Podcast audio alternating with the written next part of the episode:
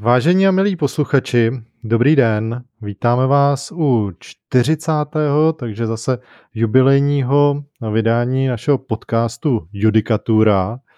A jak jste už zvyklí, tak ty jubilejní epizody bývají něčím zvláštní a tak to bude i tentokrát. protože tu nejsem jenom já, Petr Bezouška a Filip Melcer.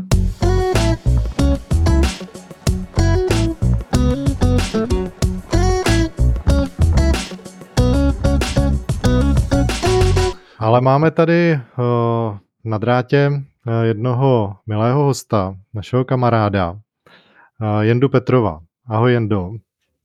Ahoj, dobrý den.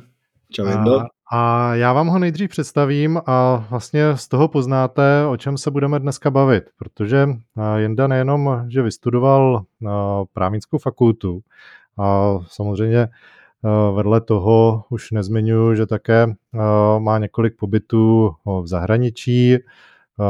Jestli se nepletu, tak si studoval na, v New Yorku, že jo?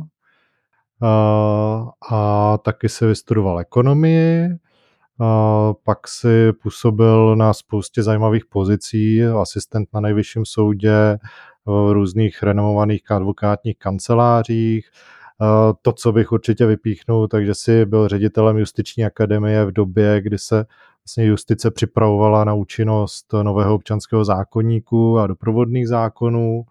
Pohyboval se v akademii, učil si na právnické fakultě, si autorem eh, a spoluautorem řady, řady komentářů. Tady jenom bych připomněl ten jednosvazkový komentář k občanskému zákonníku eh, u Beka, tam na tom si odpracoval opravdu jako šílené množství práce. No a tohle všechno z tebe dělá jako aspoň za mne. A já myslím, že Filip bude souhlasit jednoho jako z nejchytřejších civilistů, co znám. Ještě se zeptám, Honzo, ty máš, eh, ty máš New Yorkský, uh, New Yorkský advokátní zkoušky, že jo? Já jsem je udělal, ale no. pak jsem se do toho báru nezapsal, protože ty... ty no, OK, já jsem se zkoušky, no. Tak, jenom, ne, no, tak to, to, to, to doplňuji malinko ještě. No, ale Potom, eh, potom se eh, Jenda rozhodl zcela změnit svoje zaměření a na fakultě elektrotechnické na ČVUTu vystudoval obor umělá inteligence. A jestli se nepletu, tak to bylo s vyznamenáním. No, mě to docela bavilo, tak tak, tak bylo, no. A nyní už eh, víc jak rok on zapůsobí ve společnosti Seznam na pozici výzkumníka v oblasti právě umělé inteligence a zabývá se velkými jazykovými modely. No a to jsem teda dospěl na ten závěr, kdy eh, z toho je zřejmé, že si budeme povídat o tom, eh, jak se potkává svět práva a právě svět umělé inteligence a především těch velkých jazykových modelů, protože řada z nás eh, a z posluchačů se s tím tak nějak jako více či méně potkává, zkouší si nějaké věci, někdo třeba jenom o tom zatím jsem tam něco slyšel, ale ještě neskusil, ale uh, aspoň uh, já, když to tak vidím, jak třeba před deseti lety se právníci neuvěřitelně báli nového občanského zákonníku a celé té rekodifikace, co, jaké halo s tím bylo, tak teď ta revoluce, která jako do toho přichází jako plíživě, i když možná pro někoho jako velmi rychle, tak podle mě je jako stokrát, tisíckrát větší než ten nový občanský zákonník.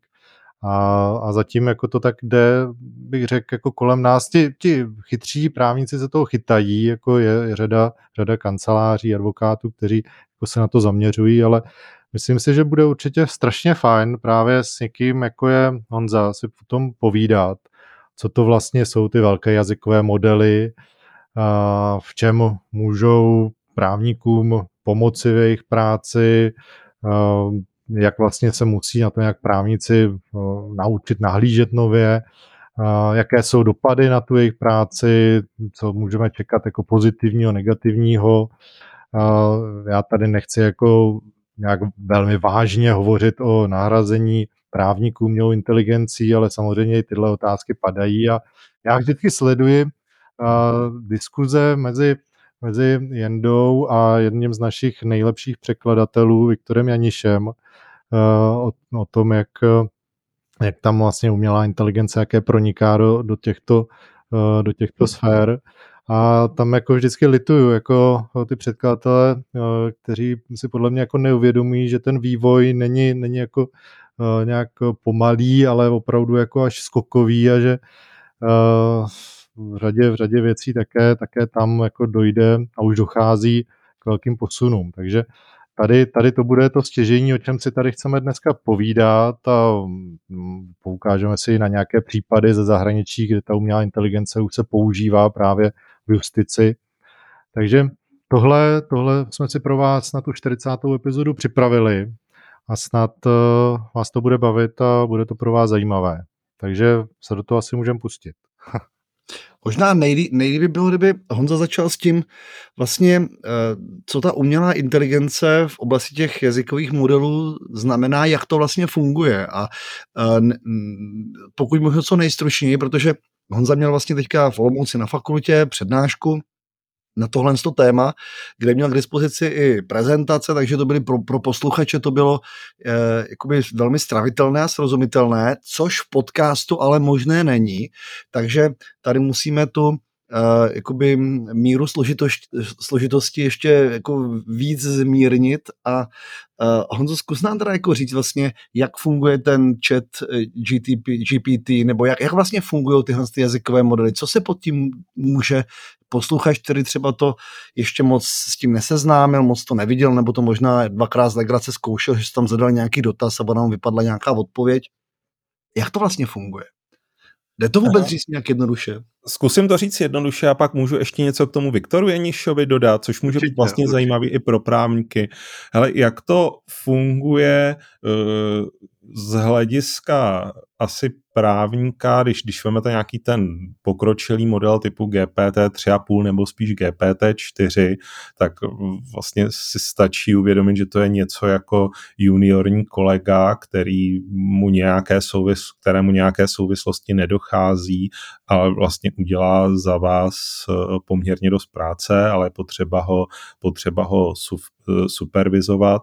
A technicky to funguje tím způsobem, eh, že, že nějaká velmi velká neuronová síť, draze upočítatelná, by byly prezentovány ohromné hromady textu, něco typu 3 biliony tokenů, řekněme, já nevím, přes bilion anglických slov, prostě několik, mnoho, mnoho Wikipedii, jako Wikipedie tady není žádná míra, míra velikosti, úplně jako celá anglická a ten model by byl uh, učen, se, se, předložili vždycky nějakou část textu a řekli mu a teď mi, mi předpověz, jaké bude to další slovo a podle toho, jestli to předpověděl lépe nebo hůře, tak ten model dostal nějakou zpětnou vazbu, aby se jako příště zlepšil a že vy tohle, to, to, to slovo, které máte v textu, to neříkám úplně dobře, máte prostě nějakou větu,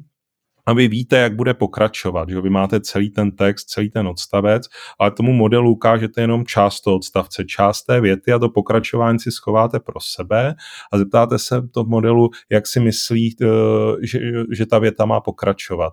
On něco řekne a vy to, to je, ten jeho názor porovnáte s tím, co vy víte, s tím, tím nějakým článkem z Wikipedie. A pak mu řeknete, hele, oprav se, já bych chtěl, aby si víc v téhle situaci předpovídal, že to to bude pokračovat tak, jak vy víte, že ten text reálně, uh, reálně pokračuje. A on ze začátku, když ho nainicializujete ten model s náhodnými vahami těch uvozovkách neuronů, tak on odpovídá úplně prostě náhodné věci. A když ho takhle prolíváte tím textem, tak najednou to začíná být lepší, uh, lepší a lepší a u těch velkých jazykových modelů to nakonec začne být dost dobré. A zajímavé je, že ta úloha jako nauč se predikovat další slovo v textu je vlastně poměrně, poměrně univerzální, jo? že on se vlastně musíte, on tím se naučí chápat nějakou samozřejmě syntax, kde mají být čárky v českém textu, se, se naučí y, kde si co si, ale vlastně se naučí i nějaké výpovědi uh, o našem světě nebo o matematice. Když se ho zeptáte na, mu dáte, jak bude pokračovat věta 17 plus 12 rovná se, tak vlastně tím mu zadáváte, že to má opravdu, opravdu sečíst, když mu dáte nějakou znalostní úlohu, hlavní město Francie je, pokračuj, doplň to, tak testujete je, jeho znalost. Takže ta úloha, jako doplň odstavec, doplň větu dále, eh, je vlastně velmi univerzální a vy ho učíte na skoro veškerém nebo na hromadě textu, který je dostupný, uh, dostupný na internetu. On se opak opravdu naučí jako rozumně predikovat to další, uh, další slovo a tím vlastně projevit svoji i znalost o, o světě. Honzo, zkusím to říct, eh, já nebudu dělat chytrýho, já jsem byl včera na, na, na, na tom tým semináři, takže ty mě budeš kontrolovat, jestli jsem si to zapamatoval správně. Já to zkusím říct možná trošku jako zjednodušeně. Tady padlo slovo token, jestli se správně pamatuju, to je vlastně jako rozkouskovaný jazyk na malý kousíčky. Ten token si můžeme představit jako písmeno, nebo to může být i nějaká třeba slabika, nebo to může být i nějaké slovo. A vlastně uh, ten uh, systém je schopen, když uvidí nějakou větu, tak je schopen vlastně uh, za těmi právě kousíčky, za tím písmenem, tedy nějak, za, nebo za tou slabikou, kterou on, on ví, že má s tím spojit nějaký číslo, tak je schopen takhle rozkouskovat na tyhle ty částečky jednotlivý, kterým se říká token. A vlastně celý ten for je v tom, že je schopen na základě toho, co už v tom textu je, na základě těch tokenů, těch částeček, částeček jazyka vlastně předvídat, co by tam mělo být i nadále. Je to teda správně takhle? Přesně tak. On prostě, my se ho ptáme, tady máš nějaký vstupní text sestávající z tokenů a jak bude pokračovat dále. Ta tokenizace je trochu technický detail. Eh, jako pro jednoduchost si jde představit, že funguje na úrovni slov, takže si mu dáme nějaká slova a řekneme, jaké slovo je to další, ale reálně technicky vy prostě eh, potřebujete, aby těch eh, jako jednotek, na kterých operuje, nebylo příliš mnoho, nebyly to prostě miliony, takže se, se, se ten jeho jako slovník, to s čím on počítá, omezí, řekněme, na nějakých 50 tisíc jednotek, ve kterém eh, a máte prostě nějakých 50 tisíc, řekněme, volných slotů a snažíte se je zaplnit těmi nejčastějšími slovy, takže ty opravdu častá slova, uh, uh, a když je to zaměřené na angličtinu, tak častá anglická slova jsou tam opravdu jako jednotlivá slova, ale prostě něco, nějaká slova, která už jsou méně frekventovaná, jsou tam rozbitá do nějakých uh, slabik. Ono, ono je asi důležité možná, když se bavíme o těch tokenech, a možná se k tomu dneska nedostaneme, ale tahle znalost už je možná pak pro to pokročilé vlastně zadávání těch dotazů docela důležitá. Vědět, jak on vlastně také pracuje, eh, protože eh, když to člověk neví, tak se pak může divit, že z něj vypadávají nějaké takové ty v uvozovkách legrační odpovědi, protože prostě ten dotaz byl špatně položený v tom, eh, kdy on jak pracuje s těmi tokeny, tak, tak prostě eh, se s tím neporadil. Takže ještě abych to dokončil, tu myšlenku, hmm. to znamená, když vlastně se ozeptáme, jaké je hlavní město Francie, tak on není nějaký bůh, jaký skvělý geograf, on si neuvědomuje vlastně, Eh, na co se ho ptáme, ve smyslu toho, že by tam bylo zatím nějaké vědomí nebo něco takového. Ale on ví, že prostě v této souvislosti a s, touto, s, těmito, s těmito slovy eh, se vlastně v, tom, v té obrovské mase toho textu, které má nas, nasosáno z toho internetu, takže prostě mu vypadává Paříž a proto tam napíše Paříž. Je to tak? Ano, typicky prostě po nějakých takovýchhle slovech, kde je prostě Francie a hlavní město, následuje, následuje uh, Paříž a uh, uh, on to. A nemusíme se asi bavit o tokenech, můžeme mluvit i o slovech prostě násled pro, pro jednoduchost, není to zase tak obrovské zjednodušení, následuje slovo Paříž a jestli, jako můžu trochu, trochu filozofovat, ale jako nějaké přemýšlení, on opravdu neviděl reálný svět, on opravdu o reálném světě jako vůbec nic neví, pro něj vlastně to další slovo je nějaká, no další token je nějaká číslice, on prostě predikuje, jakým z 50 tisíc, řekněme, tokenů to bude, bude pokračovat, což je pro něj jedna z 50, jako je, buď je to číslo 17 nebo 4270, třeba on vůbec neví, co zatím je, vůbec tomu jako nerozumí, nepředstavuje si to, ne, nevíme, co se jako v těch miliardách parametrů uh, dokonale děje, ale jako patrně, uh, patrně ne, ale prostě jak na, náš jazyk zrcadlí svět, že to není prostě náhodná sbírka symbolů, ale něco, co velmi strukturovaně odráží svět a on se naučí na základě toho námi vytvořeného jazyka predikovat, tak vlastně ten model taky nějakým způsobem odráží a zrcadlí svět, který si to samozřejmě uh, vůbec nepamatuje. Takže mi přijde zajímavé, že ten jazykový model není jako jenom model jazyka, toho, je, jako jak pokračuje nějaký jazykový projev, a vlastně svým způsob bych si myslel, že to je nějaký, samozřejmě nedokonalý, ale je to i vlastně nějaký model světa. Jasně, jasně. A ještě to dokončím poslední jako dotaz, aby to pro, pro posluchače bylo jasné. Eh, ten jazykový model sám o sobě teda není ani kalkulačka, je to opravdu jazykový model. To znamená, když se ho zeptáme, kolik je pět knížek a dvě knížky? A ona napíše, že to je sedm knížek, tak to není proto, že by tam byla schovaná kalkulačka, která je schopná vypočítat 5 plus 2, ale je to proto, že právě eh, když se ten jazyk používá v této souvislosti, tak eh, z toho nejčastěji vyplivne ta sedmička a on právě proto tam napíše tu sedmičku, ale ne proto, že by to byla kalkulačka, která asi s tím může být v, nějaké, potom v nějakém systému propojená, to asi může být, ale v tom základním systému toho jazykového modelu to prostě funguje jinak.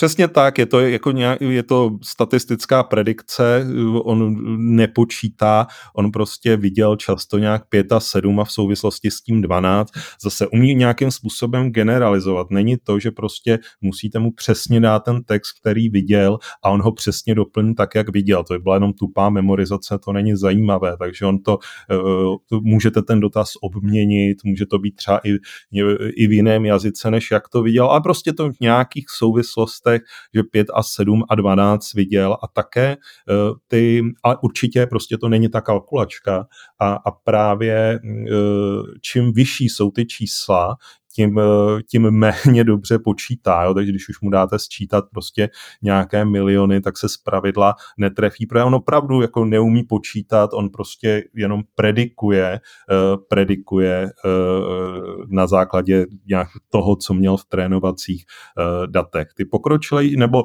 ne, nechci říct pokročilejší, ale když máte ten základ jako jazykový model, tak on prostě sype nějaké pro jednoduchost token za tokenem nebo slovo, slovo za slovem.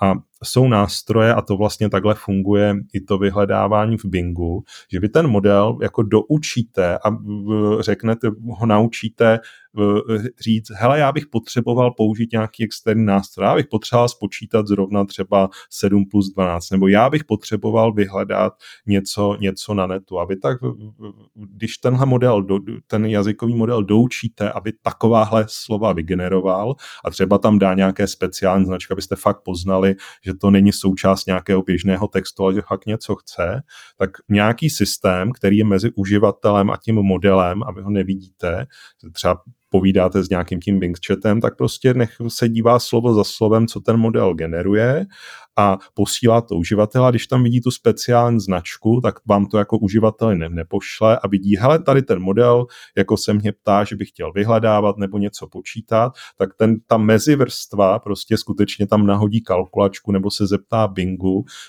vy, vyextrahuje třeba top 5 odpovědí nebo vyextrahuje výsledek, vrátí to tomu t- modelu, mu to vlepí jako nějaký text, jako kdyby ho ten model pomalu vygeneroval sám, to on neví a nechá pokračovat.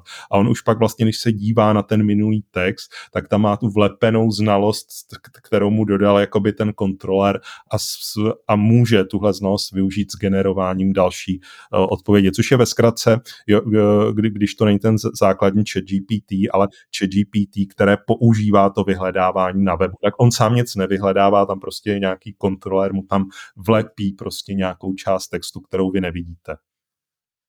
Jasně, a to nemusí být kalkulačka, že jo? to může být sbírka zákonů, to může být nějaký soubor rozhodnutí nejvyššího soudu, ty, tyto databáze, které můžou být vlastně propojený s tím, s tím, s tím modelem nebo s nějakým dalším systémem, který bude propojený s tím jazykovým modelem a může to ve výsledku pro toho užitele vypadat, jako že to vlastně vyhledává.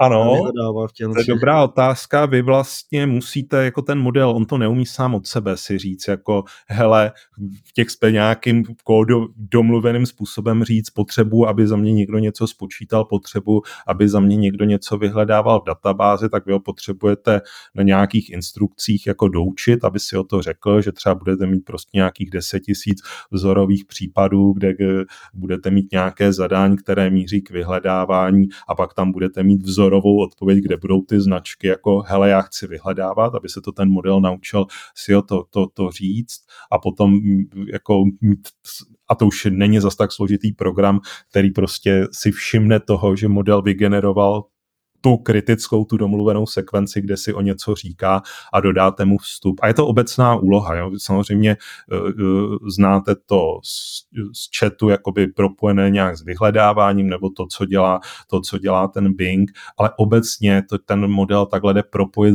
s jakým nástrojem, kalkulačkou, něčím dalším. Jako veřejním je to papír o paper o toolformerech, normálně zveřejněný metou, kde, kde právě propojili jazykový model z, kde, z model z kde čím.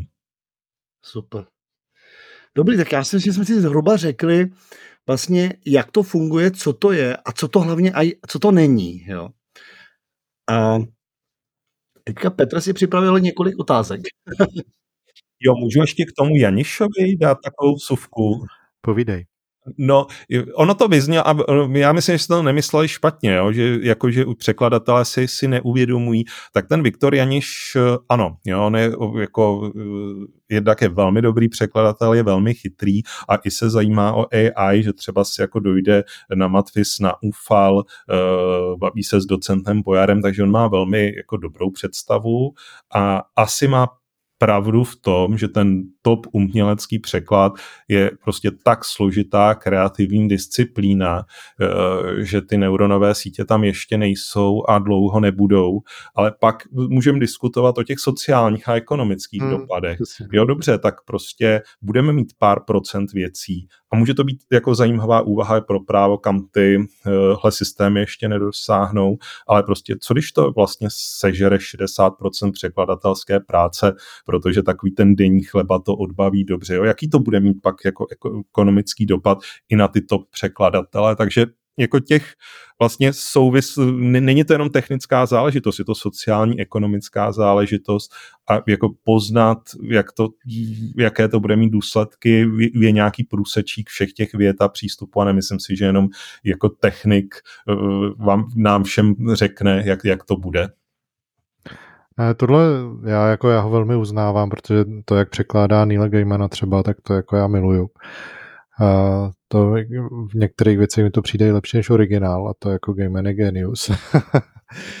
Ale a právě to, tyhle ty dopady, kdy, kdy uh, ono to nemusí mít jako úplně ten vliv na tu top špičkovou práci, která je plná různých jako už eh, věcí, eh, které jsou tak, tak kreativní, že dneska ještě eh, to nezvládnou, ale, ale postupuje se jako mílovými kroky, tak to co, to, co je pod tím a změní úplně jako to podhoubí, tak může mít potom jako velký, velký vliv i na ty, co jsou nahoře. No, já vlastně to co, to, co jsi říkal, tak pro ty právníky je vlastně strašně důležité, že právníci pracují hlavně s textem. Jo, a tam, tam je jako velký potenciál využití, ať už se bavíme, eh, když právník pracuje vždycky s textem právních předpisů, pracuje s různými komentářema, judikátama, eh, píše smlouvy, eh, dělají se různé analýzy, stanoviska a podobně. Všechno, všechno je vždycky nějaký výstup nakonec do nějakého textu a, a tam, tam vlastně tady může to být, jak ty si správně řekl na začátku, takový ten juniorní kolega, který jako může pomoci v řadě, v řadě těch uh, prací, uh, aby byly vykonávány efektivněji, rychleji. Jo. Jako na první dobrou určitě je to řada rutinních úkolů, které děláme jako dnes a denně, Eh, kdy vypracováváme různou dokumentaci, ať advokáti pro, pro klienty, ať už jsou to eh, zase třeba v různé rozsudky, které se píší, tak eh, to vidíme, že to je taky kolikrát práce spíš než nějaká silně myšlenková, tak, tak takové to práce s bloky, kde se, kde se používají už předem, předem rozhodnuté, definované Eh, texty, třídí se dokumenty, vyhledávají se informace a tam, tam já vidím jako velký potenciál právě práce, právníka s nějakou tou umělou inteligencí. A, a a to je, to je jakoby ten základ, který asi si jako každý, každý nějak uvědomuje, ale pak je, pak je otázka, kam dál to ještě může, může jít a v čem to vlastně může ještě, ještě dál pomoci. Já nevím, jestli ty si třeba taky se nějak nad těmihle otázkami zabýval, protože ty děláš tu technickou stránku momentálně a jestli, jestli máš nějaký na tohle, na tohle názor, jak, jak se to může všude, všude jako pomoci a kde by, kde by to mohlo jako být užitečné. No, jako neobsáhnu všechny, všechny profese, jak si říkal, právníci pracují s textem, ale vlastně celá naše civilizace pracuje, pracuje Jasně. s textem a to vlastně jako Harari docela známý mm. izraelský vlastně říká, že tady mm, ty jazykové modely umí zhekovat naší, naší civilizace a řekněme proniknout někam k jádru. Jo. Když počítače za, začaly hrát Go lépe než kterýkoliv člověk, tak jsme to tak zaznamenali, ale jako jsou, jsou what, jo, už někdy v roce prostě 2015-16 uh, klasifikovali obrázky asi lépe než člověk, mm. já se pletu o rok. A taky se vlastně jako nic, uh, nic nestalo, ale najednou tady, jak je to prostě jazyk, tak se, tak se může, dít poměrně, může dít poměrně hodně a ten dopad uh, může být do poměrně dost profesí a jestli můžu udělat takový uh, úkrok uh, stranou, tak se ukazuje jako nějaká velikost jazyka, kterou jsem eh, kterou jsem dřív nedoceňoval. Ty jazykové modely nejsou tak dobré proto, že by jako někdo tam vymyslel nějaký geniální vzorec, ale jsou z velké části dobré, protože opravdu viděli jako masivní hromadu textu, eh, mnohonásobně víc, než kdokoliv z nás uvidí, eh, uvidí za, za celý život. A jeden jako se zakladatelů eh, umělé inteligence nebo neuronových sítí, Hinton, který jeden z té trojice, které získal takovou v uvozovkách Nobelovu cenu, no Turingovu cenu, což je jako obdoba pro ajťáky, řekl jako hrozně hezkou věc, že my jsme lidi jako housenka, která prostě požrala ten svět a vyprodukovala tu hromadu, hromadu textu a vlastně ty jazykové modely, které ten text jako zdistilovali a zkomprimovali, jsou něco jako ten motýl, který, který z toho, z toho vzlétne, ale bez toho, že bychom vlastně připravili hromadu velmi kvalitního textu, by, by ty jazykové eh, modely nebyly. Ano, jde vlastně o tom, na jakém tom textu potom se bude trénovat. No, samozřejmě ta čeština v tom, má, v tom má trošku jiné postavení než třeba ta angličtina. Vy konkrétně v tom seznamu vlastně dotrénováváte ty, no, ty modely, že? nebo tak nějak s tím pracujete. Čím, čím to krmíte? Vlastně je to, všichni to dělají, je to text prim, primárně, eh, text pozbíraný z internetu, eh, mnoho těch datasetů je, je i veřejný, určitě OpenAI má nějaké neveřejné eh, svoje věci, určitě to jako celá Wikipedie je základ, jo, ale je to mnohonásobně víc. Vy máte crawlery, které prostě prohledávají a postahovávají, uh, postahovávají kde, kde, vlastně kde, kde jakou stránku na internetu, pak je potřeba ty data nějakým způsobem vyčistit, očistit jo, ty různé jako značky, které vlastně jenom ovládají, jak se ta stránka vykresluje a vyextrahovat z toho, z hmm. toho ten čistý text, tak chcete mít eh, textu co nejvíc, je tam nějaká filtrace, filtrace na kvalitu, ale jak je toho textu jako hromada, na kterém se to učí, tak vy nemáte jako kapacitu velmi detailně to analyzovat a velmi, jako de, velmi detailně filtrovat kvalitu. Je to spíš jako základnější postup a spíš doufáte jako v tu kvantitu uh-huh, v první řadě a pak jsou nějaké další jako dotrénovávání. A jak jsi mluvil o té češtině, tak je jako ty malé jazykové modely, ty menší, typu prostě 7 miliard parametrů, eh, neumí moc to zas tak dobře generalizovat mezi jazyky, když byly učeny primárně na anglických datech, tak nebudou umět zas tak dobře česky. Ale zajímavé je, že ty velké jazykové modely viděli něco typu tři tisíciny češtiny, Jo, třeba, hmm. já nevím, veřejný model Lamas eh, od Mety viděl 2 biliony tokenů a, z toho, a českých tokenů viděl jenom 600 milionů a přesto on je schopen se jako pochopit nějakou, jako ten jazyk obecně. On tam nemá nudličku, jako tohle je angličtina, tohle je čeština, tohle je němčina, on je schopen tu to pochopení jazyka nějakým způsobem propojit, takže i když vlastně té češtiny viděl velmi málo, jenom nějaké, řekněme, tři desetiny, tisíciny toho trénovacího datasetu, tak umí česky docela slušně. Samozřejmě to jde zlepšit, ale, hmm. ale, ale přijde mi tohle docela, docela úchvatná záležitost. To jo, teda. Jestli můžu do toho zasáhnout, pojďme si teď chvíli povídat o tom vlastně, co to umí ta, ta umělá inteligence nebo ten jazykový model, což je jako je jedna podskupina že jo, toho širokého systému umělé inteligence. Eh, pojďme si říct, co to umí a tím pádem jako s čím to může právníkovi pomoct. Jo. A něco tady říkal už vlastně uh, Petr, uh, že to vlastně umí vyhledávat. A jestli si správně pamatuju z toho včerejšího semináře, tak to, ta schopnost vyhledávat není daná tím jenom, že by to šlo jakoby po jednotlivých slovech nebo po, po jednotlivých písmenech, ale že to vlastně uh, umí vyhledávat i texty se stejným významem, i když použiju, nebo s podobným významem, i když použiju jiná slova, což si myslím, že je jako mimořádně zajímavé. Právě jste doposlouchali bezplatnou část podcastu Judikatura. Pokud jej chcete slyšet v plné délce, běžte na herohero.co lomeno judikatura. Děkujeme.